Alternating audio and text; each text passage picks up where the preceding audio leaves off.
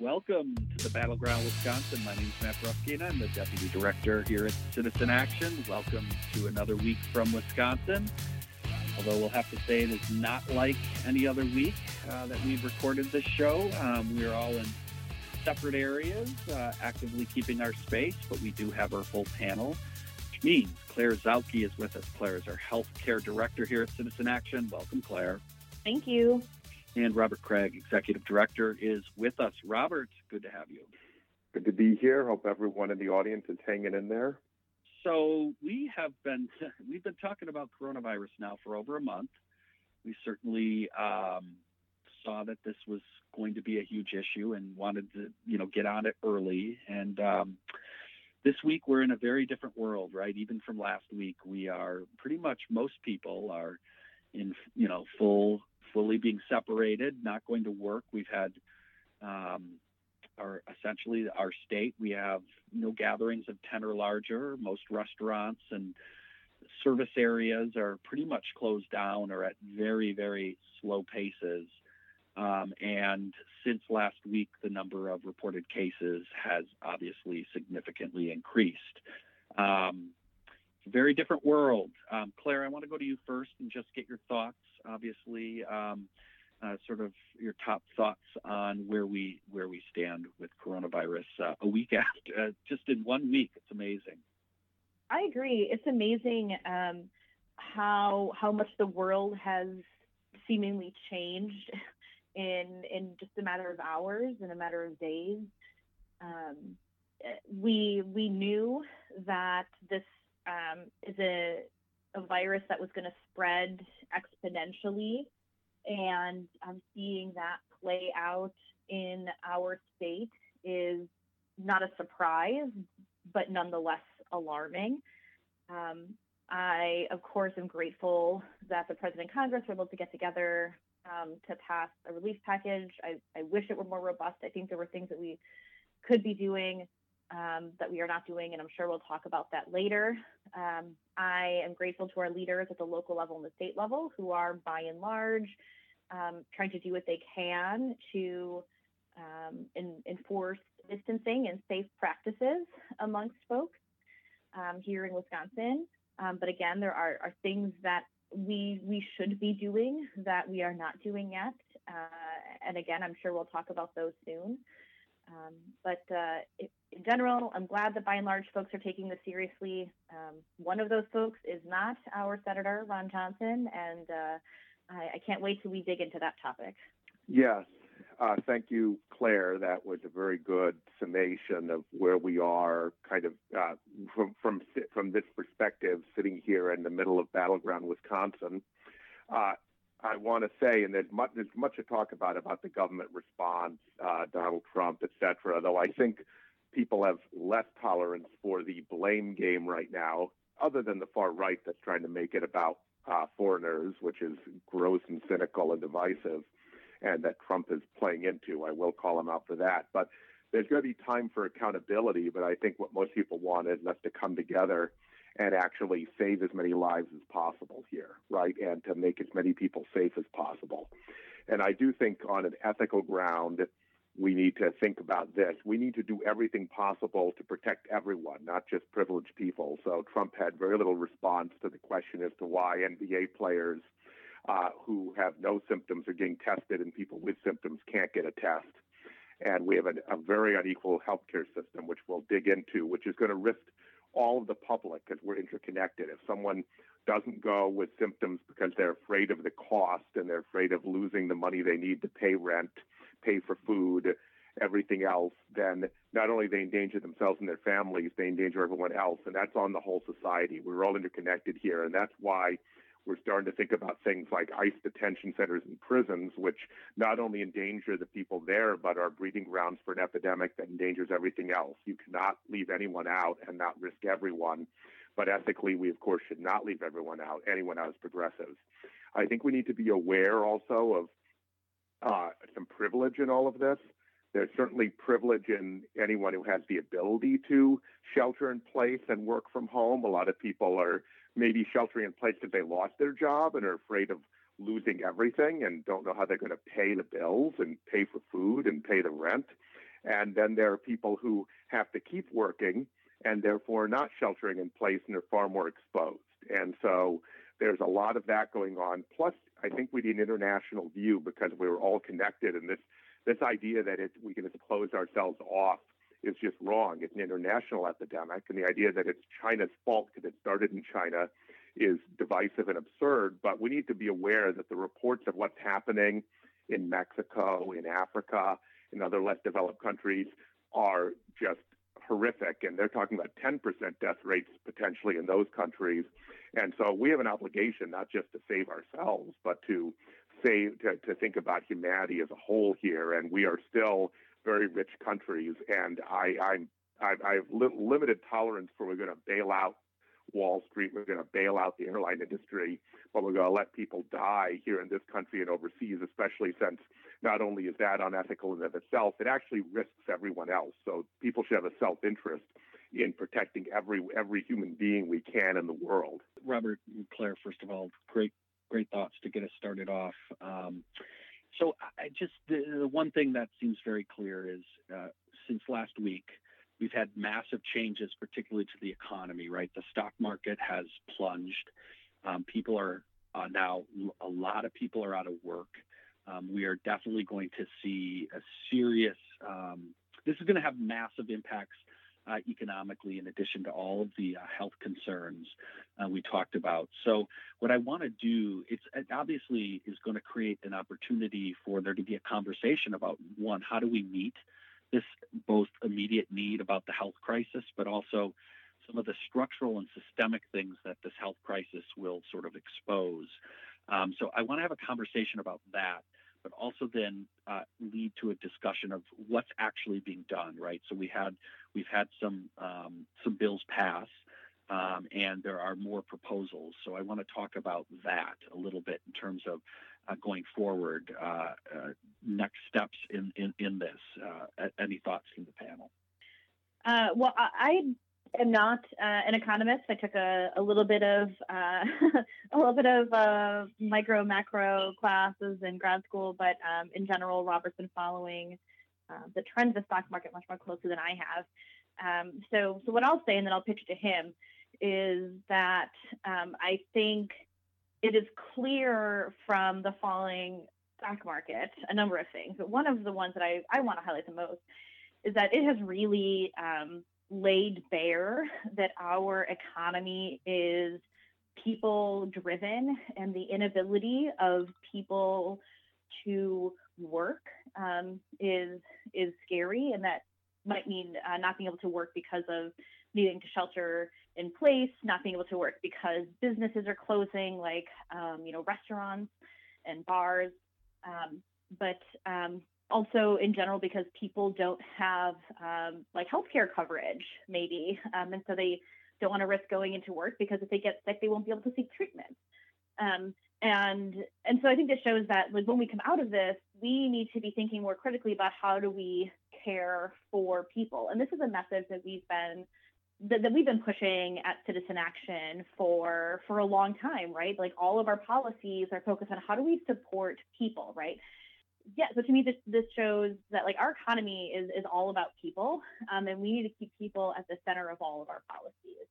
Uh, and I hope that this serves as a good reminder for people um, in positions of power who think that their job is to serve um, uh, you know, corporations and powerful interests and not and not regular people because it's, it's, regular people that matter. I'll pitch it to you, Robert. Okay, we're almost out of time on this segment, so I'll just say before we go to the other side that Claire is absolutely right.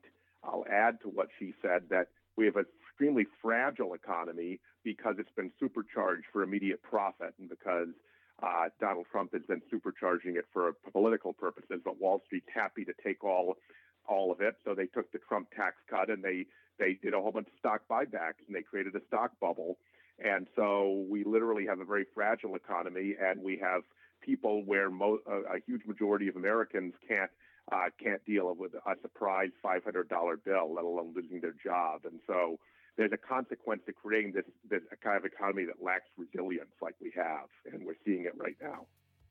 With that, we're going to take a break here at the Battleground, Wisconsin. We're Citizen Action. You can find us at citizenactionwi.org.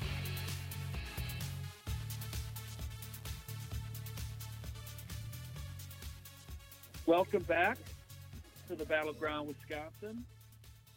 We're Citizen Action. You can find us at citizenactionwi.org. We are recording. We're all in uh, separate separate areas from each other, which is unique, but it um, obviously speaks to this uh, incredibly challenging time. Um, we talked a bit, uh, just got top top lines on how folks are feeling about the coronavirus and some of its uh, potential economic impacts. But I want to immediately dive into the legislation uh, that has been uh, moving through Congress, and one of them was signed by President Trump. Uh, but talk also very specifically about our Senator uh, Ron Johnson and his opposition, along with uh, four House Republican congressional folks from Wisconsin, to these um, these Corona relief packages. In particular, Senator Johnson's opposition to the idea that uh, uh, folks that there'd be paid sick days included. Robert, give us your initial thoughts on this. So there's something called the uh, Coronavirus uh, Recovery Act, which was first negotiated by uh, Trump Treasury Secretary Steve Mnuchin and House Speaker Nancy Pelosi. So it was bipartisan. Um, and it, after some difficulties and some attempts by extreme right wing congressmen to block it or hold it up, it did pass. And the top lines on it are that it provided free testing for coronavirus I still think people may not know that. And uh, there was a learning process for a lot of people that just saying the test is free wasn't enough because of the way hospitals and medical providers have more hidden bills than cable uh, providers by far. You have to deal with the emergency room costs, the doctor's visit, the facility fees, any expert that looks at the uh, test, etc. And so that's huge, but it's not everything we need because if you then have a symptom and you need treatment for anything, that's when the bankrupting healthcare costs uh, kick in. So this is the first step, and obviously the tests have to be available, and they're not fully available thanks for to the at least bungling and maybe worse of the uh, federal government and the Trump administration. Uh, they include paid sick days, which is critical because if you're sick and we need you to stay home uh, because you have some symptoms, you need to be able to stay home. Um, and then it, and so, and, and you also have kids who are home now because of schools all being let out, and uh, you know, elders have to be taken care of. So there are plenty of reasons people need paid sick days. The downside, which we've talked about, is is that there's a criminal, I would say, almost criminally immoral exemption for large employers. So it doesn't apply to Walmart, it doesn't apply to McDonald's, and there's an opt out for small businesses which is more reasonable but leaves other people out and doesn't have a backup. There's also an increased uh, money for Medicaid, for example, uh, it, for uh, because states are going to have more health care costs. So there's some important things in it, but everyone sees it as only a first step. And there was shocking opposition to it from Senator Ron Johnson, who Bruce Murphy, the journalist, called Dickensian in his opposition, which I think is great. And then all four of the of the congressional delegation of Republicans in Wisconsin, and that is only 40 no votes in the House, which is a shocking low number, and eight in the Senate. And Ron Johnson led the opposition. So we, the Republicans in Wisconsin, should be ashamed that are worse than the reddest of red states. Claire. I want to build off of um, what Robert was saying uh, around Senator Johnson. And in general, I think, you know, all of us recognize that this is not a time to be politicizing this, uh, this crisis. But that doesn't mean that um, Senator Johnson gets a free pass for his exceptionally heartless and callous remarks um, and there is one in particular that got printed in the Journal Sentinel um, on the 18th uh, that that I, I, I find it appalling and unconscionable. Um, and and he says it in the context of trying to quote put this crisis in perspective. Um, and so he says, um, "I'm not denying that the nasty disease COVID-19 can be um, and it's obviously devastating to somewhere between 1 and 3.4% of the population, but that means 97 to 99% will get through this. Um, and and I think this is such a this is such a damaging narrative because we are so used to thinking of 99% or 97% as like rounding it up to 100%, right? Like in school, 97% is an A. Um, but if you think about what 3% of the American population and 3% of the Wisconsin population is, it is an astounding number of lives, right? We aren't talking about like we shouldn't just say like individuals like we're talking about lives right? So there's about what 327 million people in the united states. 3% of our population as a country is 10 million people. He's talking about us just like being okay with 10 million people dying right? And so Wisconsin's a population of 5.8 million people. So 3% of that is something like 1.7 million people. Like our our United States senator published, like has a quote on record published in the largest newspaper in the state saying that like we need to just like put it in perspective that only 1.7 million people could die from this and particularly like these are we're talking about like older people. We're talking about the most vulnerable members of our community folks with you know complex medical needs right? So i, I just like want everybody to remember this. Like remember that this is our senator who is so callous about the lives of his own constituents. It is it is just appalling. Claire i'm glad that you brought this up because i actually believe that senator ron johnson is is the first one to really publicly make this argument that I think we're going to be seeing a lot more of. Um, because, well, one, it as I do think it re- reflects just some of the callousness that there are disposable people in our society, and that there are people that are less worthy and basically can be just disregarded, and this reflects that. Uh, but this notion that he has that somehow he says that this uh, to, that means 75 to 99 percent of us will get through this, and uh, we'll be able to get beyond this.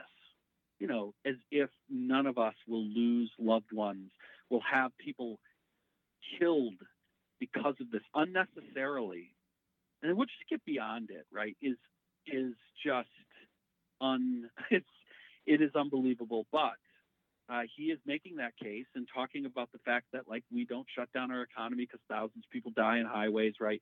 We're getting some of the stuff that we heard from trump earlier. But the reality is we may not have to claire as you said look back upon this. This may be a constant dialogue if we go forward there and say that there isn't um, a vaccine in time and that this continues and goes on. You will have people like Johnson making the argument we need to we need to go forward and just accept that there are going to be parts of our society that are going to die for this, but the economy must go forward. And so I actually believe these comments are sort of the harbinger of a, a more challenging conversation that the folks, uh, the callous folks like Senator Johnson, are going to be uh, putting out there, and we need to challenge forcefully. It's almost dystopic, right? It's so scary. yeah. Well, uh, you two have made the moral case and obviously, Ron Johnson is both morally challenged and challenged in other ways, and is saying things probably that others say but are adroit enough to avoid actually articulating. But I will say that Prime Minister Boris Johnson originally was resistant, like Donald Trump, to the whole thing and said it would just thin the herd and that would be fine. So there's some other leaders that have said unbelievable things. But let me get to the policy point, since you've done, both of you said the moral point so well. One policy point is simply this that it endangers everyone, including Senator Johnson, to have more people infected. Okay, so we're all in this together and we're interconnected. And this virus proves that. The situation proves that. So it's a real weakness in right wing ideology that it's all about individuals. By the way, it's social Darwinist in a way that that this whole idea that somehow, oh, just the weaker will be taken and the strong will continue. It's awful. But then, secondly, he suggests we use unemployment instead of paid sick days because that's better for small business, in his opinion. Uh, he's all obsessed with small business over anything else, but I don't think he knows what would be good for small business because the work's pretty important and their safety to a small business. Uh, but if you did that, you have to lose your job in order to in order to protect yourself or care for your family and why she has to choose, and it'll encourage people to work when they're sick. and therefore it's unsafe for them and their coworkers and the whole society. Uh, but then he was going to therefore make it be paid for by the states. And we're about to face a recession, maybe even a depression. And he was going to freaking argue that we should drain the unemployment insurance accounts in the states where we're having already unprecedented claims, where 20%, according to some polls, of people have already had their jobs, uh, their hours cut or been laid off. With that, with those thoughts, we are going to take a break here at the Battleground, Wisconsin.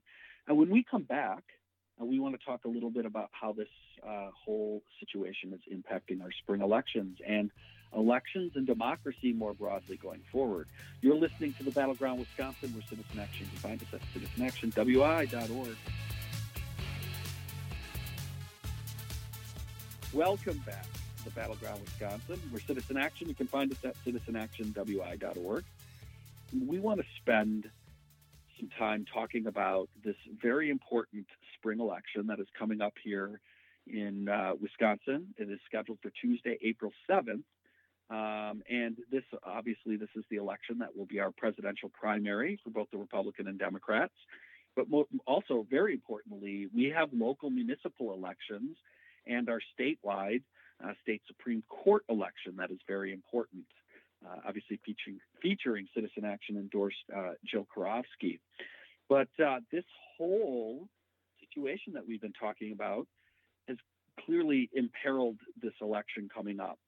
Um, as we record as uh, Thursday morning on the 19th, uh, the elections are still going forward. Um, some municipalities have restricted some early voting and shut that down at their um, offices. Uh, Milwaukee and Madison uh, remain open, and a number of other municipalities. Uh, but there is uh, still a plan to go forward with the April 7th election with the goal of trying to uh, run them as safely as possible, but really trying to push absentee voting and trying to encourage folks to vote by absentee. And so we want to start today by encouraging uh, start this conversation, I, just, I should say, by encouraging everybody to try and vote absentee because we just don't know what could happen. We may not have open polling locations. This may end up being an all mail in election.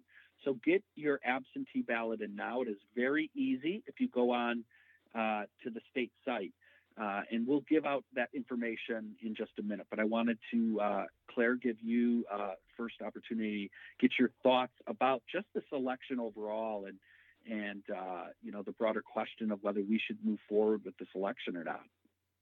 Oh, that is uh, the question of whether we should move forward with the election or not is a real challenging one for me, and so I I will um, punt allowing Robert to talk about that in his remarks. Um, what I will say is that it's incredibly important to protect our democracy, and that needs to come from our um, elected leaders as well as us as individual citizens who will be uh, voting. And um, I don't have a particularly strong perspective. I'm totally conflicted on whether that means pushing back the election or not. I just don't know which is more, um, if, it's more damaging to hold it uh, from, from a public health perspective, or it's more damaging to our democracy to push it back. But if we are going to hold it, then people need to participate um, and, and, not be scared off from participating because of where we are right now. Um, and there are safe ways to participate in democracy, and that includes voting via absentee ballots. That includes talking to our neighbors and our voters over the internet um, and over the phone so that you don't have to do it in person.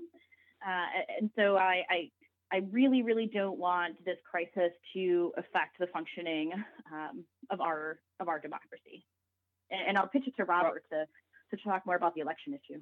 Uh, thanks, Claire. There is uh, this is a very complicated issue that's moving quickly. In fact, the listeners may know by the time we are on the air more than we do. Uh, but at the current situation, it appears that Republicans want the election to go forward and they want to block any changes to it. And it would be my assumption, I've not heard a principled reason. This includes the three Republicans on the state election commission because they think it's somehow in their interest, particularly in the state Supreme Court race. But I've not heard another argument. Uh, uh, it seems like progressives and Democrats are actually divided at the moment. Uh, there's a whole school of thought that says that we cannot have it now because of the public safety risk that poll workers who are older, that uh, that uh, people who are vulnerable are we're going to spread the disease. Plus, it's going to disenfranchise uh, people of color and lower income voters, um, and especially it, with with mail ballots, it does because in some very low income communities and folks of color communities, there's 25% turnover in where people live. And so, therefore, we should delay the election. But there's another group that are not sure we have enough information to make that judgment. And the grounds are, first of all, that we don't know with this virus, it may be worse in May and June, and we might not be having an election. That April, if we change it, might be the safest time. And then also, there's a desire to fix this, like to we could go to a mail ballot system that relaxed, you know, got rid of photo ID, uh, relaxed voter registration requirements so that people could have some equivalent of same day and have outreach to make sure we get as equal a vote as possible. And there was very high absentee voting in places like Florida, I think Arizona as well. So there's a case to be made. But a lot of those people in that second camp think we don't have enough information. They're not shooting down those who think it should be delayed. They just don't know that we know enough yet. Governor Evers has, as of Thursday morning, is for pushing forward. We don't know. He may change that. There's also a disagreement on whether the governor could do all this with executive power. I know at least one lawyer that thinks you could, and I know a couple lawyers who think you would need the legislature and call a special session. And the problem is, is that uh, Speaker Vos and Senate Majority Leader Fitzgerald are still are shown no inclination to cooperate or help this election go any better. And so, therefore, you would only have the option of executive authority and the question of whether you could do it or not.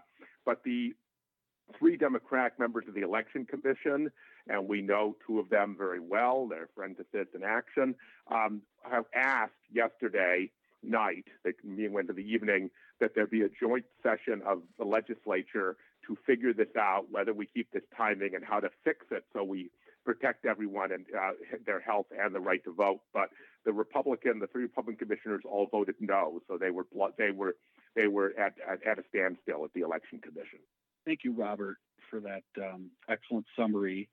Um, I want to take some time right now, though, and talk about the reality is that there's a good chance that we'll push forward with this election and that actually we ought to be using this time to get folks comfortable with voting early and using the uh, absentee ballot process here in the state. So, everyone who's listening, you should know that anyone can do an absentee ballot. You do not need to have a reason. And so, what I want to encourage our listeners to do is to go on to myvote.wisconsin.gov. Again, my M-Y-V-O-T-E dot W-I dot gov. Go to that site. From there, you can check and make sure your registration's good. And if it is, then you can go click on vote absentee. It'll take you less than two minutes to fill out that form process. You just put in some basic information, your address, and you'll uh, take a fo- picture of your photo ID. You can take that with your phone and uh, scan it or you know send send the image uh, to your computer or do it through your phone and you just have to upload that and they will send you an absentee ballot and you have until april 5th uh, to uh, excuse me i want to get that date right april 2nd um, to to do the absentee ballot um, and so we think it's really really super important that as many people as possible go take this time and go fill out that ballot uh, and fill out that opportunity. Um, it is also so again, you have until April 2nd to go online and go go get that ballot. Um, but you can also, uh, we want to let voters know, you can go to your municipal clerk's office if it's still open. Some have closed early, but like Milwaukee and Madison and a number of other cities are still open, and you can go vote early. Uh, and you can also go there and also request an absentee ballot. But uh, I would suggest you just go vote in person. So really important uh, that uh, that folks take this time and go fill out that absentee ballot. And more importantly, encourage your neighbors. Go on if you're on social media, please make a video of yourself, how easy it is. Share it with your networks. We really do influence each other, and a lot of folks have never voted absentee, so it is important to give them that push uh, to to get their vote in. Uh, Claire, I know you have some more thoughts. I have one uh, very brief thought uh, that I think is very important, which is we know that this virus um, is most dangerous for uh, older folks. And um, a lot of older folks might, um, I, speaking from my experience, my 90 year old uh, plus grandparents um, don't have the technological um, skills or um, pieces of technology to take a photo of their ID and upload it to the internet to request um, an absentee ballot. So, so if that is uh, resonating with you, because either you don't know how to do that, or your parents or grandparents don't know how to do that, but you don't want them to leave to go vote, uh, when you go to that My Vote uh, website that um, Matt just read off, there is an option for selecting um, a permanent absentee ballot. You don't need to justify why you need it. It's made for folks who are homebound, which I think in this case we could we consider, and I and I called the election commission here in Milwaukee to verify this. Um, you know, folks who are um, older and don't want to leave to go to the polls certainly qualify. Um, and you, if you select that option, you do not need to upload a photo of your ID. Um, they will just send you a ballot automatically. Um, and um, for so for some folks, like I even called my grandparents and I said, well, you know, I have the website pulled up. Give me your, you know, full legal names and birth dates so I can get this ballot sent to you. Um, and that way you can even help them do it so that they don't have to figure out the internet and and everything and do it themselves. Thank you, Claire. And with that, we're going to take a break here at the Battleground Wisconsin podcast. Uh, but again, folks, get those uh, requests in for absentee ballots. Uh, we'll see you um, after these messages. Welcome back to the Battleground Wisconsin podcast, talking about the spring elections and some of the uncertainty, obviously, that is connected to our current coronavirus situation. Robert, I know you wanted to add some some more some more about the um, early voting and, our spring elections. There is a Democratic National lawsuit that was filed uh, late Wednesday which would overturn photo ID, overturn uh, residency requirements, overturn a number of the provisions that Matt and Claire talked about. So I don't know what the chances of it succeeding are, but just be aware that uh, that that the situation could change because clearly, if we're moving forward April 7th or two weeks later or in May, we need to change these rules both to protect people's health, but also to make sure that we don't have a disproportionate number of wealthier, more middle class people voting and a lot of lower income and people of color uh, being uh, disenfranchised. Thank you, Robert. And with that, I want to change topics a little bit. Um, Robert, I'm going to actually come right back to you very quickly on this. Um, there was an article this week uh, that was in uh, on Wisconsin Public Radio, and it was on their obviously on their radio network um, that talked about this dynamic in, that's uh, developed, and we have uh, discussed this a little bit on the show before, but the idea that the agenda that candidates both ran for president, including uh, uh, uh the current leader in the on the Democratic side, uh, Biden, are all essentially running uh, on policy and program that is is to the left and, and more progressive than what's in the, in the state of play here in the state. Um, the article focused more, quite a bit on Tony Evers, but I think it's probably more useful to talk about it more broadly, uh, both within the uh, legislature and governor. Robert, I want to get your get you to comment on this and get your thoughts, and then Claire, I'll go to you right after. Well, I quoted in the story, and it's it was running Thursday morning on the radio, and it's on the uh, Wisconsin Public Radio website. I'm the only state leader, you know, who has an organizational position who is willing to speak on this, but I we're willing to speak truth about this. But literally since 2016, when I was on the National Platform Committee for Bernie Sanders, and we made some progress with Senator Clinton, but didn't go far enough.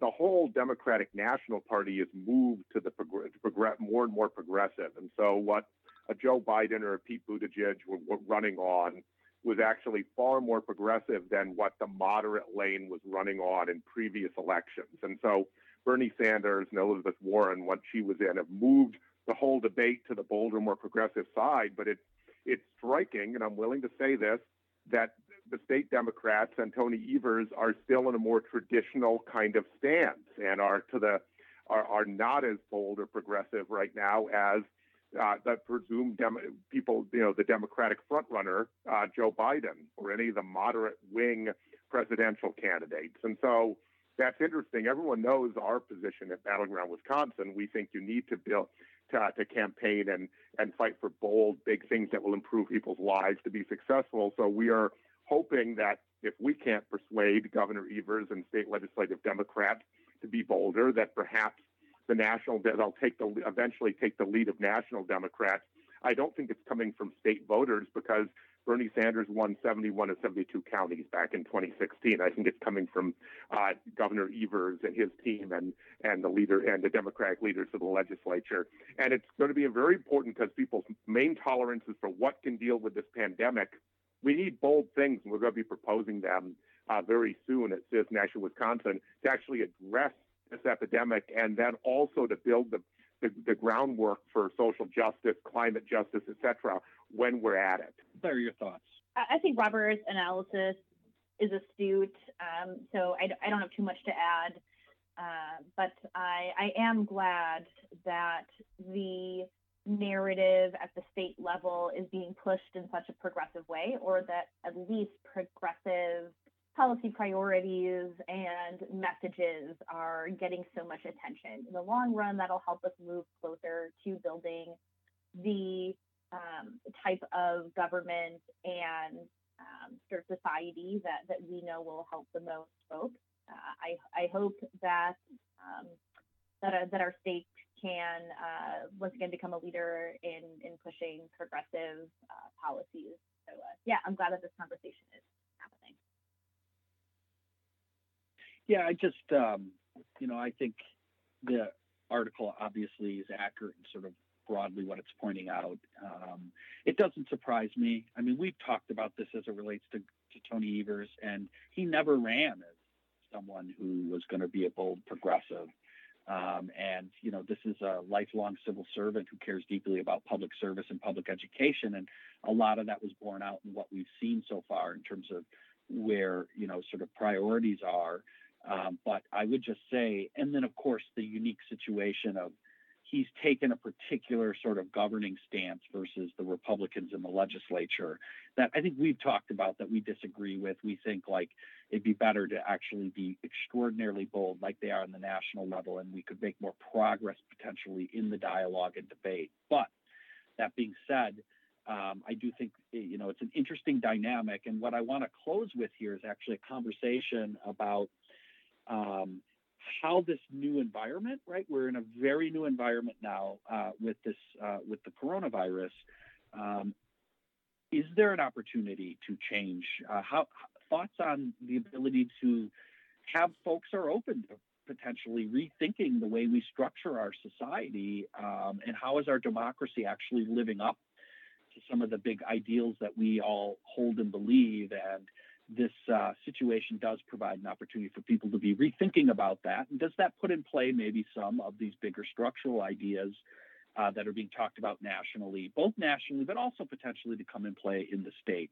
Uh, your uh, thoughts on that, either of you? So I think the answer is yes. And I think that we need to really understand that the big corporate uh, class that has taken so much of the wealth of this country the last 40 years, the far right uh, GOP, they're thinking about how they can use this crisis to even further their agenda long term and to f- further rig the system against average people, against unions, against democracy. As and that's that's my framing, but that is it's literally private economic power at the expense of democracy and public power. And so we need to be thinking about how we get a Green New Deal out of the giant stimulus packages that are going to go through, in which the House of Representatives, led by Nancy Pelosi, has a veto check on. Uh, but she's going to have to compromise in order to get it, just like she did in the last bill. But she's going to get some things in, and we need to organize at the state and local level to use inevitable additional resources that are trying to stave off a depression and also to, to, to keep this economy afloat during this unprecedented pandemic to also build like for example we know that we need a healthcare system that is not structured to to get people to avoid care and to get profit at every single angle, but we need a system that is actually designed to provide uh, health care as a right and general public health. And that we know that part of our embarrassing lack of a lack of preparedness in the U.S. and it's almost criminal lack of preparedness has to do with the looting of this country by the one percent and by big corporations. The last 40 years, they've hollowed out the public sector, and we have a president who was ill-equipped to lead. That's obvious during a crisis, uh, partly as a result. And so we need to be thinking both what would save the most people, create the most safety, be most equitable right now in the crisis, but we need to build something out of it because the other side is certainly thinking about what happens after this crisis is over. But this crisis could be as long as 18 months, some are now projecting. Robert, I think you're you're onto something. And uh, what I'm hoping is, look, there's still going to be a conversation going on around uh, this presidential primary, and I think this is going to be a big issue for Biden. And can Joe Biden start to articulate clearly uh, how his vision would play out with large stimulus? Because this could be going on for a while, trying to figure out how we um, change our economy to deal with this. And uh, so I do think there's an opening there. So, uh, anyways, I want to, Claire, I want to first give you any uh, one final chance before we uh, wrap up this podcast. If you have any other thoughts on this. I agree with everything you've said. We covered a lot of ground, so I feel like I don't have too much more to add. Um, I, I'll just refocus on my comments from the top of this episode about um, about this crisis really laying bare that we need as a society and as a government to do a better job caring for uh, people and prioritizing the interests, both economic and health, of, of people, real people in our community. Uh, I hope that is one of the main lessons that we that we take out of this and that we remember as we um, try to find our way through it.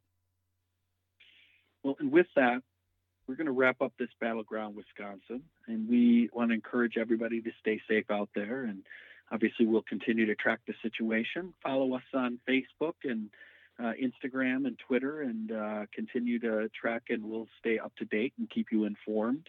Uh, but again, uh, we're going to wrap up this uh, this episode of the Battleground Wisconsin. We want to thank our producer Brian Wildridge, who has gone through huge efforts to uh, make sure that this show can continue to go forward. And we really appreciate that from Brian. But with that, we'll see you next week at the Battleground Wisconsin.